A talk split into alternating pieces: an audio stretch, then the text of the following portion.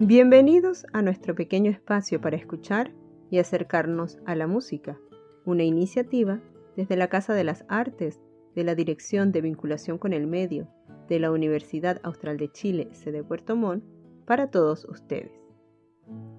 El 27 de septiembre de 2004, la banda alemana de industrial metal Rammstein lanza el álbum Reise Reise el industrial metal es un género musical que toma elementos de la música industrial y del metal. La música industrial usualmente está centrada en riffs de guitarras con afinaciones muy graves, sintetizadores o secuenciadores muy distorsionados y con un estilo vocal poco definido, ya que los cantantes de este género cantan según la influencia musical que tengan.